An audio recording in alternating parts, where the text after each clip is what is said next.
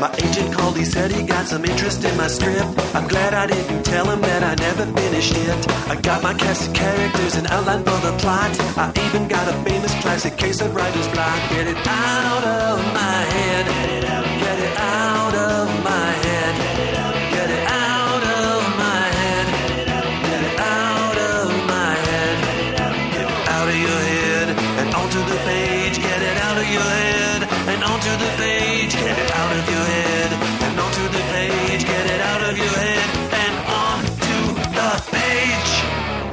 Welcome to On the Page. This is the podcast that answers all of your questions about the craft and business of screenwriting. My name is Pilar Alessandra, and I'm the instructor and script consultant here at On the Page.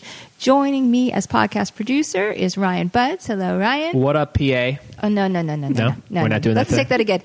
Uh, hey, joining me as podcast producer is Ryan Budds. Hello, Overlord Alessandra. Okay, that's better. All right. Um, also, as our guest is to- Tawnya. oh, see, now I screwed. Now I'm going to screw it up again. Tawnya.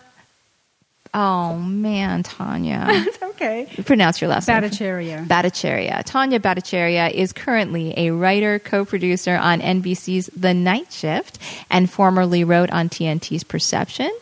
The Client List at Lifetime and on USA's Fairly Legal with her writing partner, Ali Laventhol. They, she is repped by ICM Partners, and uh, the duo are former NBC Writers on the Verge Fellows. Um, she was also a Fox Writers Intensive Fellow, and she has been a writing instructor for 10 years. She launched Script Anatomy in 2010, which is a unique TV writing curriculum designed to give emerging professionals practical development, writing, and rewriting tools to help advance their craft. So we got we got a, a teacher here and a writer, and I'm very very happy to have you on the show. Thank you so much for coming in. I'm sorry I screwed up your name. No, it's no problem at all. And most people do, and I have to spell it, and it takes forever. But thank you so much for having me. I really appreciate it. So uh, so the night shift, it's going well, right? Yeah, it's going really well. It's a good job. I'll just say that. Um, because not all jobs are good jobs, but this one is wonderful, and the staff is lovely, and the showrunner is the nicest guy. Both of them, there's two of them, and uh, I'm enjoying it, which is good. And you're uh, you're uh, also on staff is Dr. Zach. Um, Yes. for for people who listened to Zach, who talked about being a medical consultant, so he's um, on staff uh, with Tawnya. Yes. and I'm very excited. Like now, I know two people on the show. Yeah, I know you do. I can just name drop all over them. Yeah, you'll have to meet my writing partner, and then you'll know three people on the show. Now, are you guys a writing team on the show together? You do everything together. Yep, we are a team. How, what is that like? Because because Mm-hmm. people need to understand that when you're a writing team in TV, you're kind of one writer. You Mm-hmm. are a team. You don't. You're not represented. Uh, You're a discount writer. You're like a bargain basement writer. These are two for the price of one. but I have to say that I cannot even imagine being in this business without a partner. Just for me, it's really great because you go through the highs together and you go through the lows together and the lows are not as bad and then the highs are greater because you're sharing that with somebody who wants exactly what you want and uh, it has to be a perfect marriage. I mean, I think that's the, the key. There's partnerships that just don't work, and ours is great because we complement each other and we get along, and it's it's awesome. It's also nice to work with somebody and have somebody to bounce something off of all the time. Like everything gets vetted before it gets vetted by anybody else because we have each other to, to do that with. now, uh, in a writer's room, though, right? So you're in a room, and the two of you are there, and as a team. You're bouncing ideas off of the room itself, right? yeah. So, what happens, or does it ever happen, where so let's say you pitch pitch an idea and your your partner goes, "Oh, wait a minute, uh, you know, you didn't run that by me. I, I'm, I'm not so into that." No, no, no. I mean, we are two individuals, so we both have. I mean, we don't share a brain. Okay. Although she's she's if we did, it would be her brain that we would need to share because she's got a really great memory and she's so smart. But um, we just pitch whatever we want to pitch, whatever comes out of us, and that's what they want. I mean, they're they're paying for you both to be there and give your two separate ideas, and obviously our two strengths as writers meld together too in the writing. So. No, there's none of that. Like, hey, what are you pitching today? Okay, all right, but there have been times I have to say, like when we first started working, working on staff for the first time is a petrifying experience because you're so afraid of getting fired. You're so afraid you're not going to be good enough. You don't know what you're doing. It's all new. And so one of the things that we would do because it was just so intimidating is we would get together in the morning and would have a breakfast sandwich and coffee and we would just discuss and talk so that we would have something to say. So we kind of did that and now we just do our own thing and come in. this is just just natural. Eh, it's not always natural. I mean, you know, it's not natural uh, necessarily. I mean, some people love being in the room and like bouncing off everybody, and some people are quieter. There are writers that don't hardly speak at all, and that's okay. I mean, everyone brings whatever they bring to it. And if you have 11 people in your writer's room like we do, it's a big staff. Um, although, you know, you can make that nine because there's two partnerships, the showrunners and us, and so, you know, you're really only one person. Um, uh, yeah, you don't you don't want that many people speaking a lot during the day. You'll never get through anything. Now, how did you end up? Sort of, it, it looks to me like if, if the night shift, perception, um, the client list, fairly legal. So, so we're talking procedurals.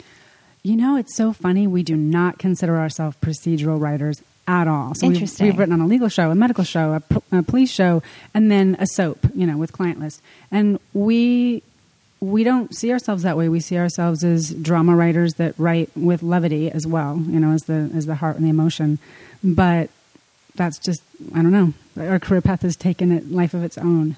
Now, but it, maybe that's what makes you hireable, right? Maybe that's what makes everybody want to work with you because you're not just seeing it as okay, I have to solve a problem a week. Mm-hmm. It's how am I mining the the drama from it? You know, I would say that I would say that must be the case because we're, we don't go out with samples that are procedurals. So I feel like they are hiring us for character and the kind of writing that we do, and then we just try to do the best we can with whatever we're you know with whatever show we're on. So. I what- don't know. That's a good question. Why do we get hired? Well, you must have learned quite a bit, though, about the structure of these kind of shows. And you know, even as you know, you're focusing on the drama and the characters. There, these are structurally tight, tight shows. Yeah. So, if you could convey to the people listening, what are some structural patterns that you tend to see with the kinds of shows that you work on? Well, in the pers- in any kind of drama, you're going to want to have really strong act outs that give you some sort of uh, a cliffhang, so people are going to want to come back, and that might be a reveal, or it might be, you know. Uh, What's going to happen next? Uh, you know, you don't know what it is, or it could be, oh, it, it's a complication. We thought we had the killer, but it's not him because he's dead. it's somebody else. We got to go find him. You know, so it's always something that is bringing you back, but it's something that's also driving the story forward all the time. Um, and then every show has its own sort of template. And I would say um, one of the shows that was was most difficult to write for for us was Perception, which was on TNT. And the showrunner is really, really smart, and nothing gets past him. He's got. Can I curse? Maybe I shouldn't curse. Um, just don't use the F word. okay, bullshit. Oh. bullshit. Is that one bad? Oh, She's, she's so edgy. I, I'm I'm curtailing the f words, but no, he he has a, a high BS factor. So he can, you know, it's he's the logic police. He knows if something's BS, and he doesn't let anything, you know, get get past his sort of high bar.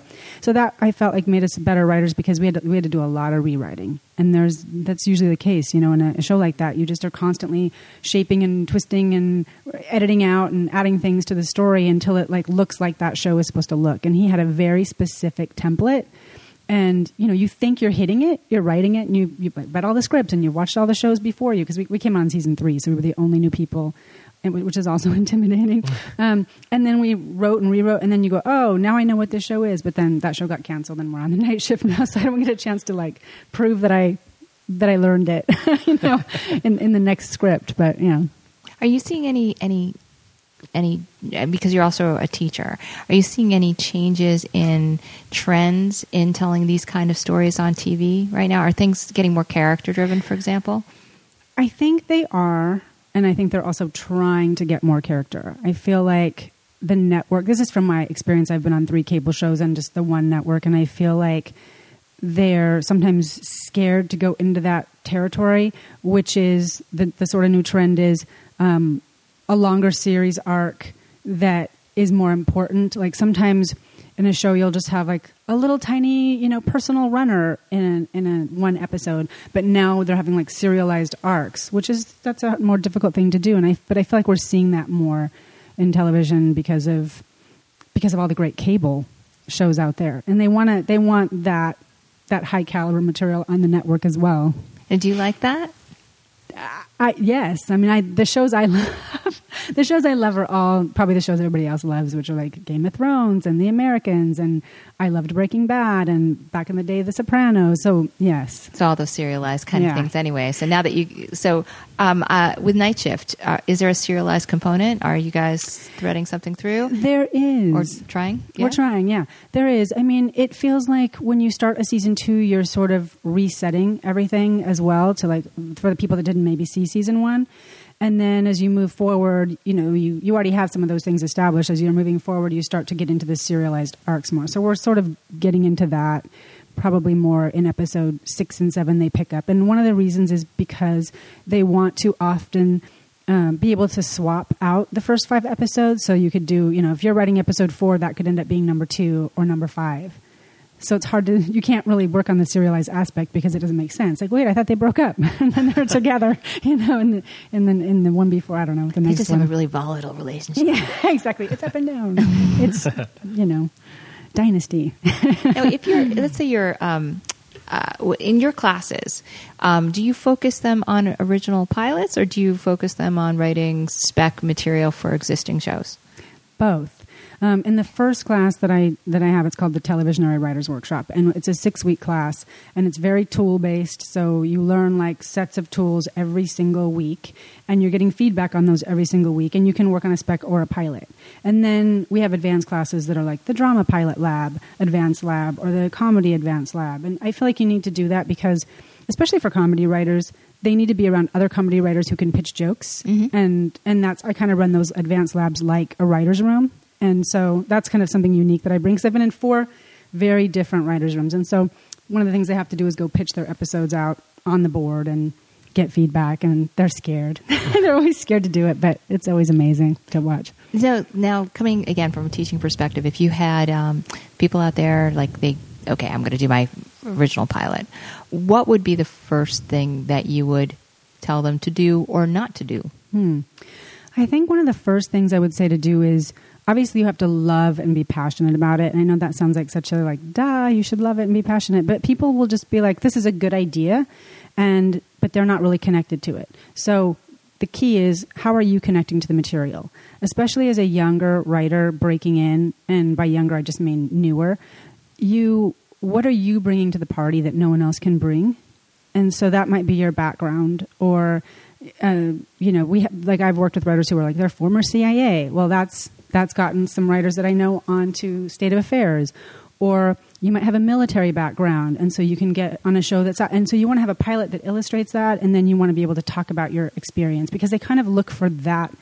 There's so many staff writers trying to break in that it's what is unique about you that you can bring to the show. So i would that's my first thing to say. So, so as a good way of selling it, for sure, right? Because now it's like only you can can That's write exactly this. Um, as far as laying out, like we were talking last week about sort of what is it that makes it a TV show versus a feature, and I think I heard that podcast actually. Uh, yes, I do listen. um, so so as far as um, what do you think is the difference between what if you were testing and saying okay this is a show and i know this show has to have legs what would be some of the components that you would look for Well, it's all about what you're setting up in the relationship dynamics and in their lives that are going to give you story for the next episode and the next episode and the season and the series. So, like, a lot of times I do read pilots where I'm like, okay, this is a feature you've turned into a pilot. It feels very contained. Here's your beginning, middle, and end,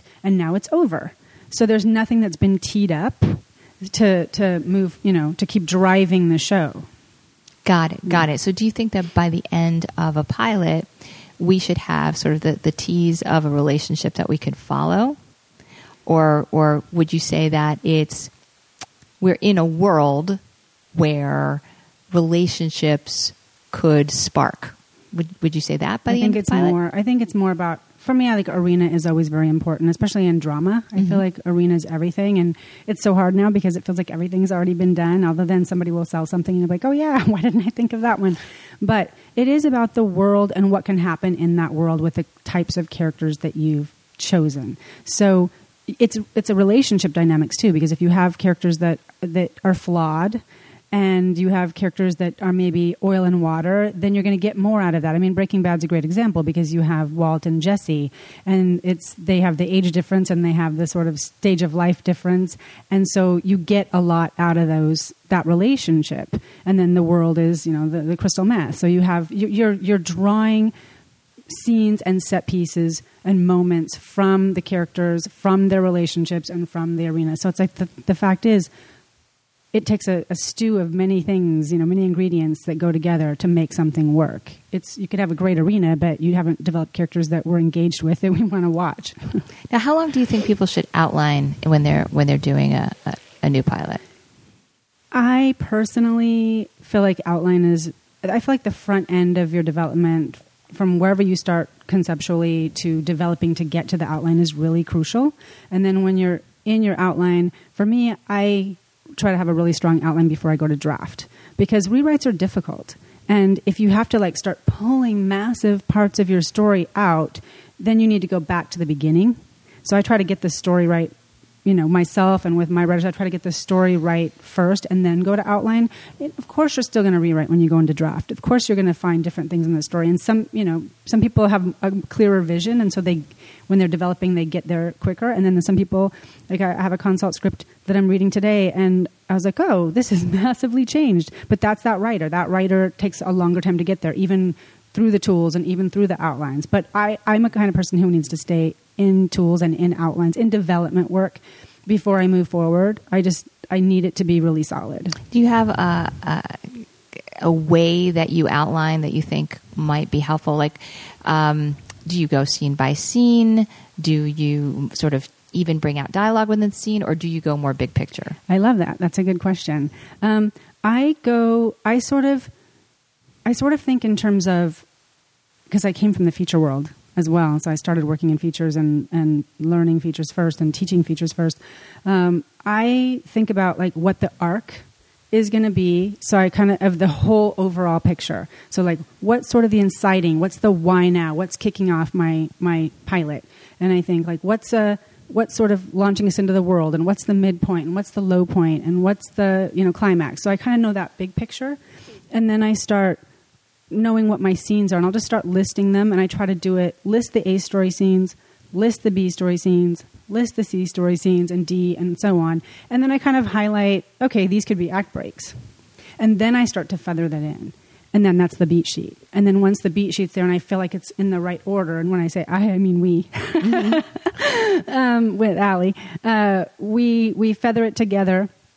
And then when we feel like that's right, then we start fleshing it out. And I kind of like to, she's more one that would just be like, let's just go and write. But I kind of like to think about it more and go, okay, well, it, it helps me get into the characters in the world if I'm fleshing out my outline and I do put dialogue in it. And I sometimes we've had, you know, 12 page outlines and there was one outline, but I think it's one of our strongest scripts, which I feel like it was 30 pages because it was just practically the, the, the, the, the pilot in prose and it was a situation where we needed to have something that was a different piece of material and so and we had to do it quickly so it needed to be more fleshed out so that we were on the right track You said you came out of the world of features. Were you on on your own as a writer then, or Mm-hmm. yeah So t- tell me about that. well it wasn't it, it was a lot of struggle.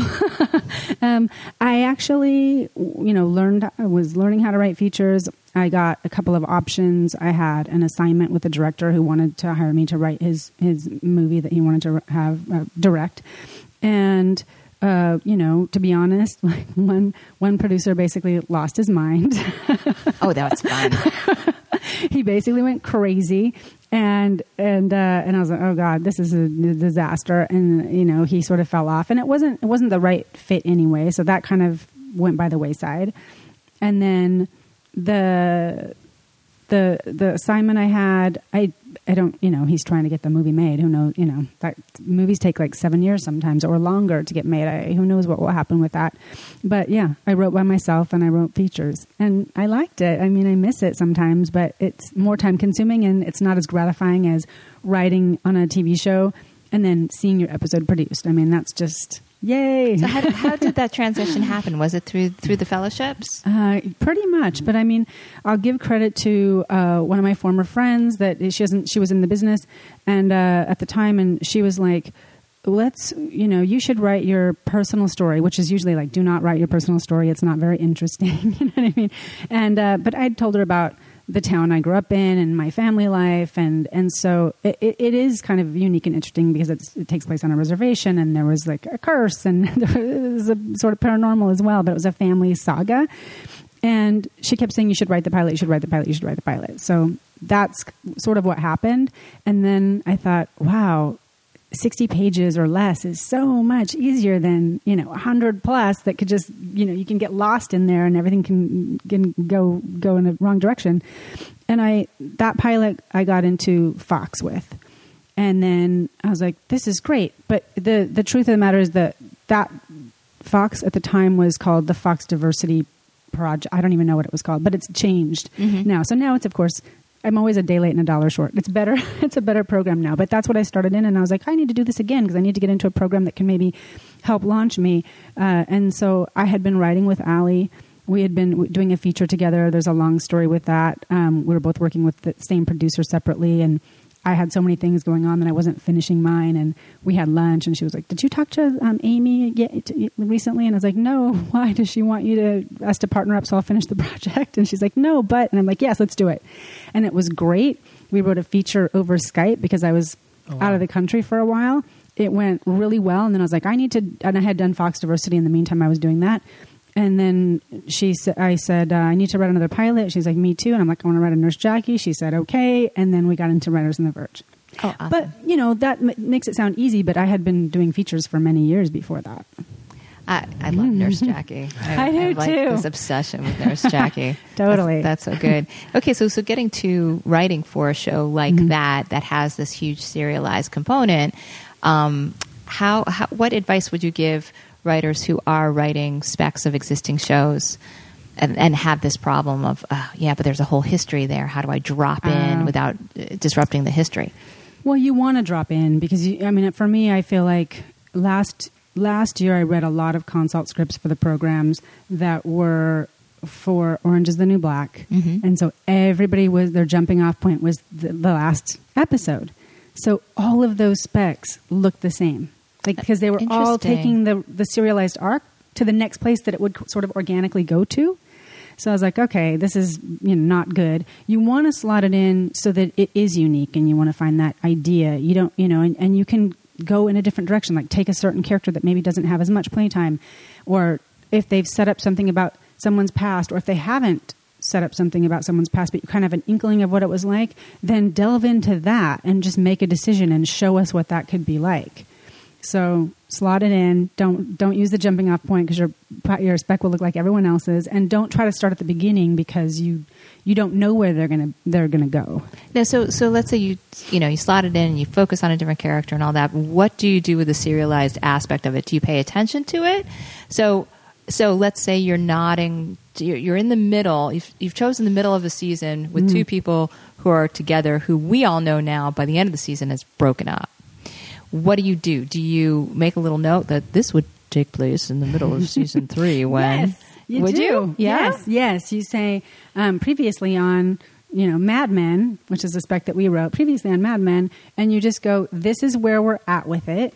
We're, we're you know my episode takes place between episode eleven, you know, it's like twelve point five, and this is what happened before.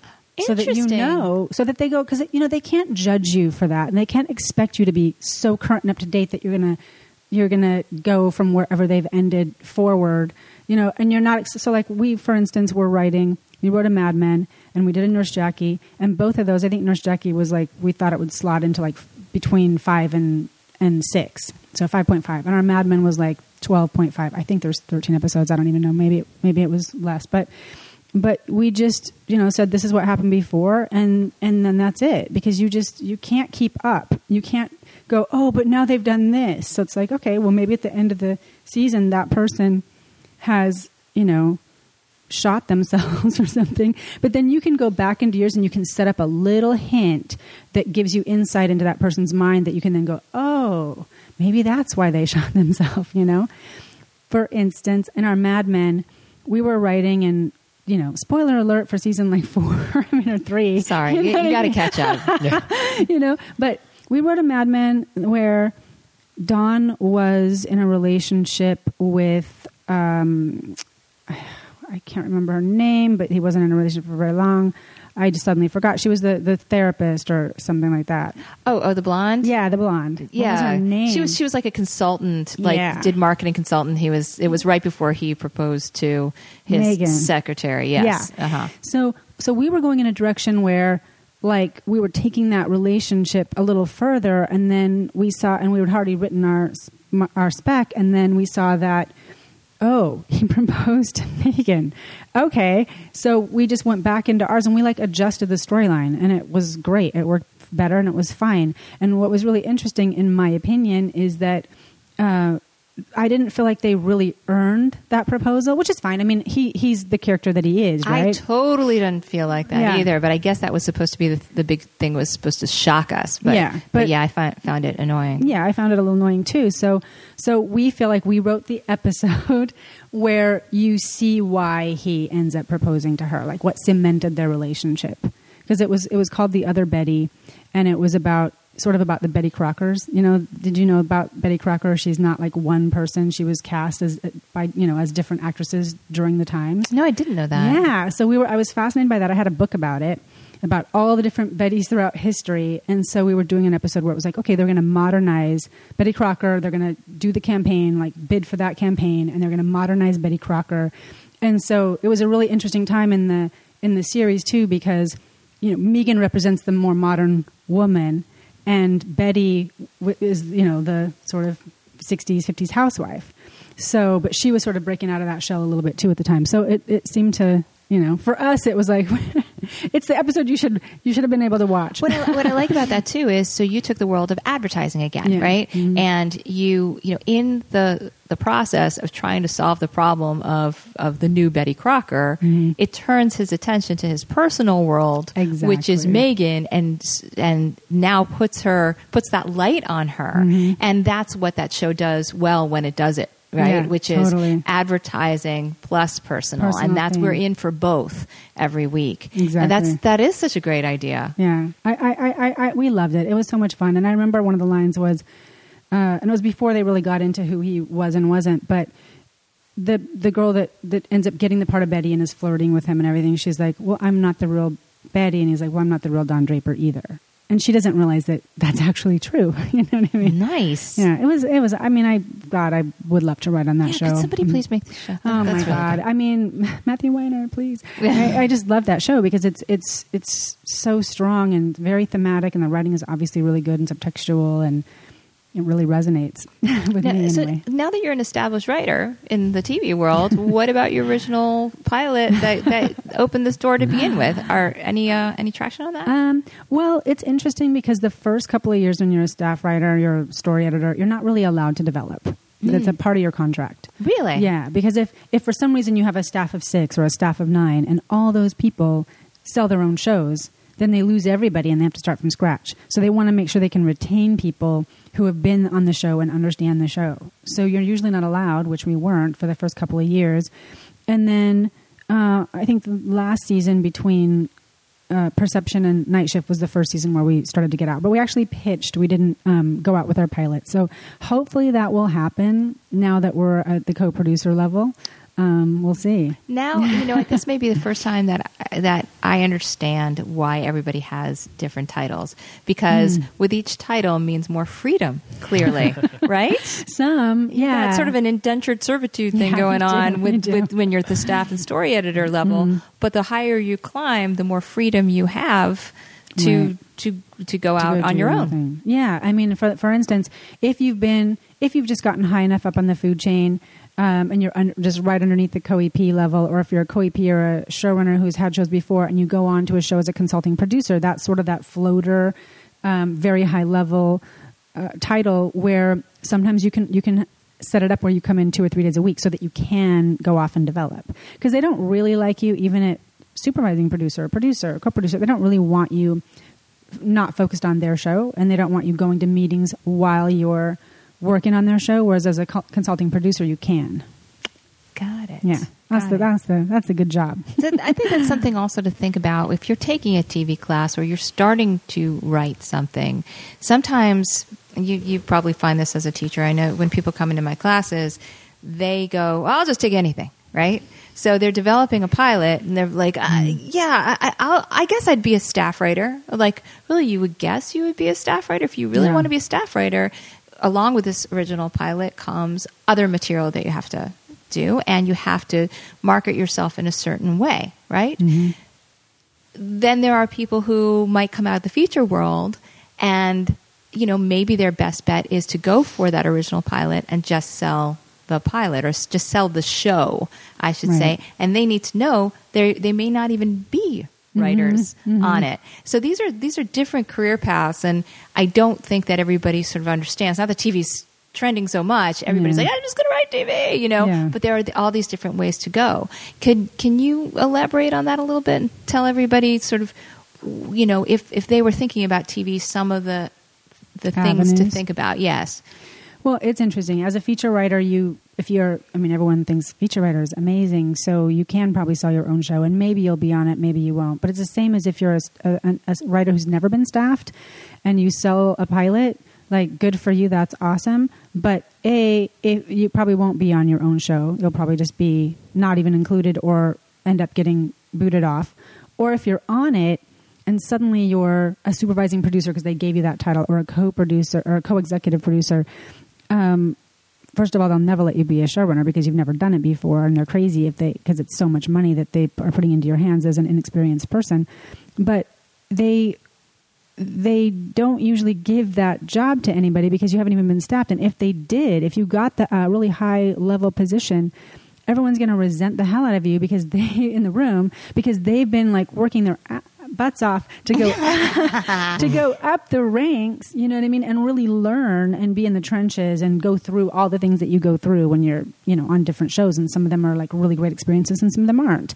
Um, so if you just, you know, collect fifty dollars and pass go or whatever, and you're just up there at the top. Like no one respects you anyway. I don't think you want to be a writer who just has never been staffed and sells their own show unless you've had a feature career or you've had a huge, you know, web series that's then going to become a pilot or something else that gives you some credibility. But let's say that okay, so I, I'm going to sell my show about the wacky world of being a script consultant. Only I can sell this show. It's it's based on my life, okay? Mm-hmm. And I I pitch this to a network and they like it.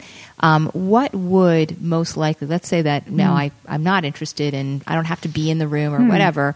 What would be the buy off title? What would they now make that person? What would they make me a creator? Okay, Yeah. You creator's not creator. bad. That's creator's great, and you're going to get paid for as long as that show goes as a creator, and it looks good. It look, you know, hey, you created a TV show. You might sometimes you have to share that credit with somebody else. Like if somebody else comes on and like the showrunner comes on and like rewrites you significantly, you may share that that title with that person, but it's not a bad gig. I mean, you get the money if you're not interested in having an actual career where you're working in the industry and selling more pilots. Then fine. Okay, so I- so now I'm I'm the creator, and I decide, you know what, I'm going to write a pilot that isn't necessarily about me. Um, don't you think that as the creator of such and such, I would have more access as far as as bringing that mm-hmm. out? And Yeah. now I have some previous experience, mm-hmm. so if somebody did make me co-EP, the writers' room might not resent quite as much. True. Yes? And if your show did well mm-hmm. and was a hit, and I've heard stories like this where that's happened. If your show does really well and it's successful, I know of a writer, I don't know personally, who who wrote a show, didn't like I think chose not to be on it so that she could staff and keep like moving up the food chain. If she were to then sell another show and that her show's a hit, like then everyone thinks, Oh, this is a hit maker. Ah. this is a person who knows how to create a, a, a- a working piece of television. Got it. I just and just to let you know, there is no show about being a wacky script consultant because that, that would be the most boring show ever. I don't I've know. It secretly could be been interesting. filming the whole time I've known you, so it'll be out very soon. Again, that, that's a snooze right there. No. I'm sure it would be really interesting. It'd be- I'm sure it'd be a really great reality TV show too. Like No. I'd be obsessed. No, no, it's terrible. No. No, I. Oh, There's a lot of this. Just me looking at a script, turning the page. No, here I am again. Oh, I'm turning another page. I'm putting my glasses on. I'm taking them off. Oh, now I'm getting something to eat. Yes. That's always That's the fascinating. best part. Those trips to the fridge. There she goes again. But I'd be like, "What is she eating? Oh my god! Look at look where she's getting her food from. she's fancy." Lemonade again. I've got to go there. Uh, I, I, what about what about comedy? Have you ever? Um, uh, clearly, you know, drama is is, is what you do right now, and clearly you do it well. Uh, have you ever sort of tiptoed around the world of comedy?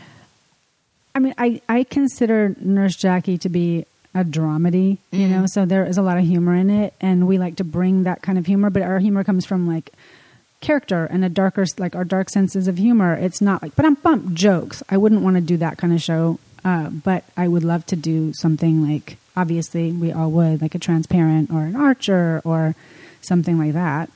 But I haven't, I haven't tried. I was uh, been trying in, in my classes. It's like I, I'm learning as I teach. It's That's because awesome. I'm, I'm I'm teaching TV right now, but I'm expanding it like every class because I'm like I want to talk about this now, and I'm um, trying to figure out sort of like how to teach the difference between comedy and drama and the pages. And if you look at the pages, like there's mm. an immediate dis- distinct difference in terms of the action lines that constantly interrupt the flow of dialogue and drama because what that does is now the camera sort of moves onto the face or or a gesture. It slows everything down. Whereas with comedy we want to keep that pace going. It's all about the words. It's all about the the dialogue.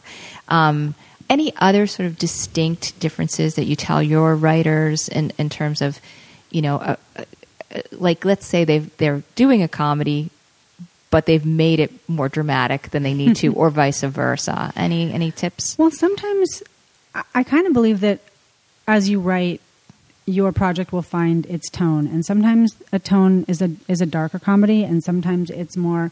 Uh, it- it's more jokey comedy, and so you have to let that be and breathe and be what it is, and that's okay. And if you know, but if their goal is like I want to be on network, then you need to have it's it's a different kind of medium. You need to have the jokes. You need to have the the it's a it's a little funnier. It's more grounded on something like a cable show. So I just think you do it. You know, you do what kind of show you want to do, and that's it. Really. I mean, I don't know if I have. I mean, it would be a whole lesson plan on Yeah, like, yeah. how you you know how to how to write comedy. Um, it is denser on the page, and you do need to have your you know your set piece moments all the way through, and you need to be laughing. I mean, I've read read scripts where I'm like, oh, this person is really funny, but it's not coming across on the page, and that's just something that you have to keep working at and working at. And the suggestions would be take you know UCB, be in the groundlings, get your writers group friends together, have them pitch jokes on your piece. You know, work in classes where you're pitching jokes and you can like learn those skills. That's the main recommendation. I think as a comedy writer, I believe, and I've I just had a meeting with a manager uh, talking about comedy and talking about clients, not for myself. I don't, I don't, not for me, but for my clients. And he said the very same thing. Like they need to sort of start building their tribe because they comedy you know it's always who you know as well and for comedy it's like oh we know this guy he's really funny and so you should be doing stand up and you should be doing sketch comedy and getting yourself out there so that's like that's also a recommendation are you, know, doing that you know, Ryan's a, a stand-up. That's awesome. But Ryan, don't you think? I think uh, I was thinking also with with comedy, it's always about specificity. Yeah. You know, it's it's not just saying um, if you describe, oh, I don't know, somebody as boring, Yeah. Right? You don't just say they're boring. That's not funny, right? Sure. You would be very specific about the kind You'd of say boring he- they are. He's like Woody Allen's last three movies. Exactly Right? right, Yeah. right. Thank okay you. i really like woody allen's last three movies okay We'll, no, we'll fight about that later. we were but- just talking about Woody Allen uh, Really? last podcast.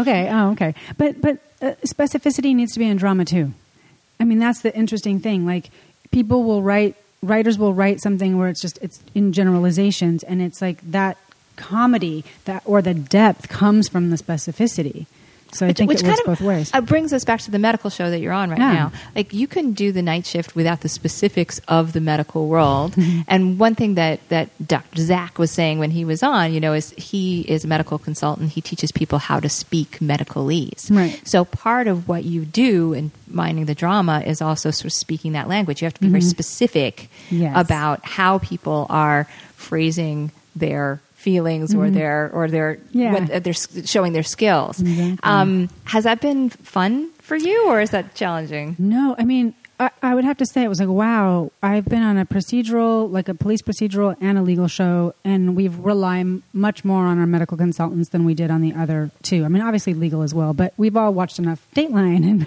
you know, murder mystery shows to, to pick up some things on our own. But with the process is you can hand your script in and just say medical medical and then have dr zach um, or john fong there's two of them on there zach Letsky and john fong. You can have them help you fill that in. But what my partner and i did was we would talk to zach and we would talk to john and we would like get that in our head and we would put that in the outline. And then when it came to writing the scenes it'd be like okay so this is what's happening. Somebody's just gotten you know a hit and run. They're they're like on the ground. They're not they're like okay are they conscious or are they not conscious? Not conscious. Okay. Well so this is what could be happening. So usually they would just talk us through or or type out like all the possible things that they could could happen to his to his body or what they would be doing. And then we would pluck the stuff out that we found interesting and then write the scene ourselves. And we tried as much as possible to to incorporate the medical on our own rather than saying medical medical and letting somebody else fill it in for us Excellent. so that you know you I, I, I- this is a i think you want um, someone to read your script and have it be as as strong as possible you don't want to have like placeholder here Right, feel authentic. I was going to say, is that a consultant credited as a writer or a consultant? Actually, Zach is a is a co-producer Okay. because he's also a, a writer, and so he writes an episode, and he also is the you know consulting, doing all the medical. Gotcha. And then John, I have to say, I don't know what his title is because he's getting an episode, and I didn't we didn't expect that because he hasn't before. Okay. So he might just be a, a consulting producer. Well, when That's a good Zach question. when Zach was taking my class, um, he had been a medical consultant and he had written shows for the, but he hadn't been, con, you know, he wasn't sort of like in that writer uh, title yet. But when he Hmm. was on night shift, they took him on as a writer. That's what he was so excited Gotcha. about. Oh wait, So, really? yeah, So yeah. he hadn't written. He had he written. Oh, he had written episodes. He had written before. episodes, but he hadn't had that title.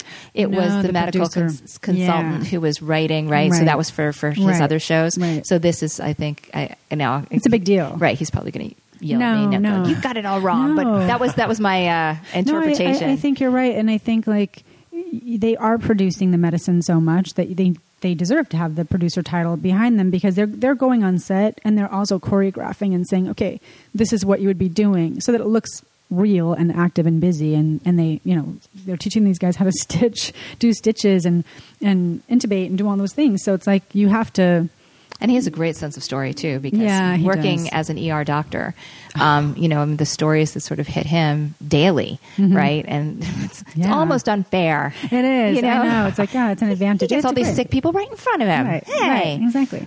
but going back to just what you said about like what you're going to write and what you bring to the table, like that's one of the things. Like I have have worked with writers who are former lawyers or former cops or former whatever, and they're not writing the pilot that illustrates that. And I'm like, you're crazy because that is your best way in, like whatever your background is. Absolutely, absolutely. Mm-hmm. I have a, a forensic scientist in, in one of my groups, and she Mm-hmm. loves writing romantic comedies. she is very, very talented, and uh, I pushed her, and she she finally sort of wrote something for me. But her heart was clearly in romantic comedy. I wonder if she could do a romantic comedy that had a medical aspect yeah, to it. maybe, really maybe funny. it's it's really fun though because like all of her pages on the other side are like all these like blood tests and samples and it's, it's all Right. nasty stuff. Um, I am. I, I could talk to you clearly all day, Same here. um, but have a writing group coming in, Oh, and I know Ryan also has to get back to his beautiful baby and, Oh, and beautiful wife. congratulations! Thanks, That's thanks. awesome. Um, so I'm going to wrap it up, but I want to I want everybody to uh, check you out. Where do they go to see uh, Script Anatomy? They can uh, check out classes uh, at www.scriptanatomy.com and also find me on Facebook and Twitter. excellent, excellent. And just under your name? Uh, you can find me on under T Bhattacharya, or you can find Script Anatomy on either Facebook or Twitter. And that's probably the more active account. I don't Script tweet Anatomy. very much. Yeah, exactly. Script Anatomy. And easier to pronounce. Yeah, yeah. I mean, they'll be That's like, "What? what- How do we spell this?" You know, that's why I became on the page, right? Pilar Alessandra is such a mouthful, right? So I didn't ever expect anybody to remember that. So, so but it I- is I- memorable, and it, it's easier than Bhattacharya, which has a BH, which is like, what is that? I should just start going by like white guy comedian. white guy comedian. I think that's good branding Yeah, for you, that's good for me, when right? I think of white guy t-shirt. comedians, I think of you. so there you go. Perfect. Yay! Do you know? I think I think Pat has some kind of weird man crush on you because he's constantly when we're watching TV, he's always like, "That guy looks like Ryan Budds." That's a Ryan Budds type right there. Oh my god! Uh, on the page, listeners, if you want to see a guy that looks exactly like me, there's a guy. Oh, a- yeah. Did you see this Yes. guy? A German guy unboxing a HP laptop, and it's just Oh. a tech uh, YouTube channel. It's the exact replica of me. He makes all the same facial expressions, same beard, same hair. I mean, it's like it was bizarre. People always tell you, "Oh, you look like this person," and this guy I went to high school with goes, "I thought this was you doing a German accent for like a sketch."